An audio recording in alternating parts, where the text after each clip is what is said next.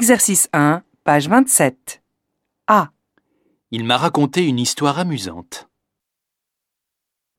B. Elle a fait un voyage fantastique. C.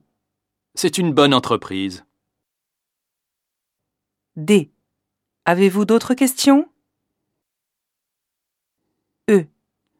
Il m'a envoyé un message adorable. F.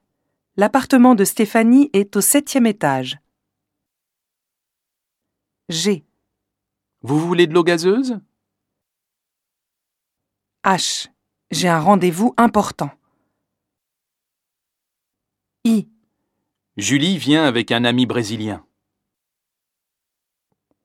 J. À mon avis, tu as fait un mauvais choix.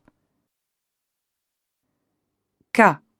Félicitations, c'est une excellente nouvelle.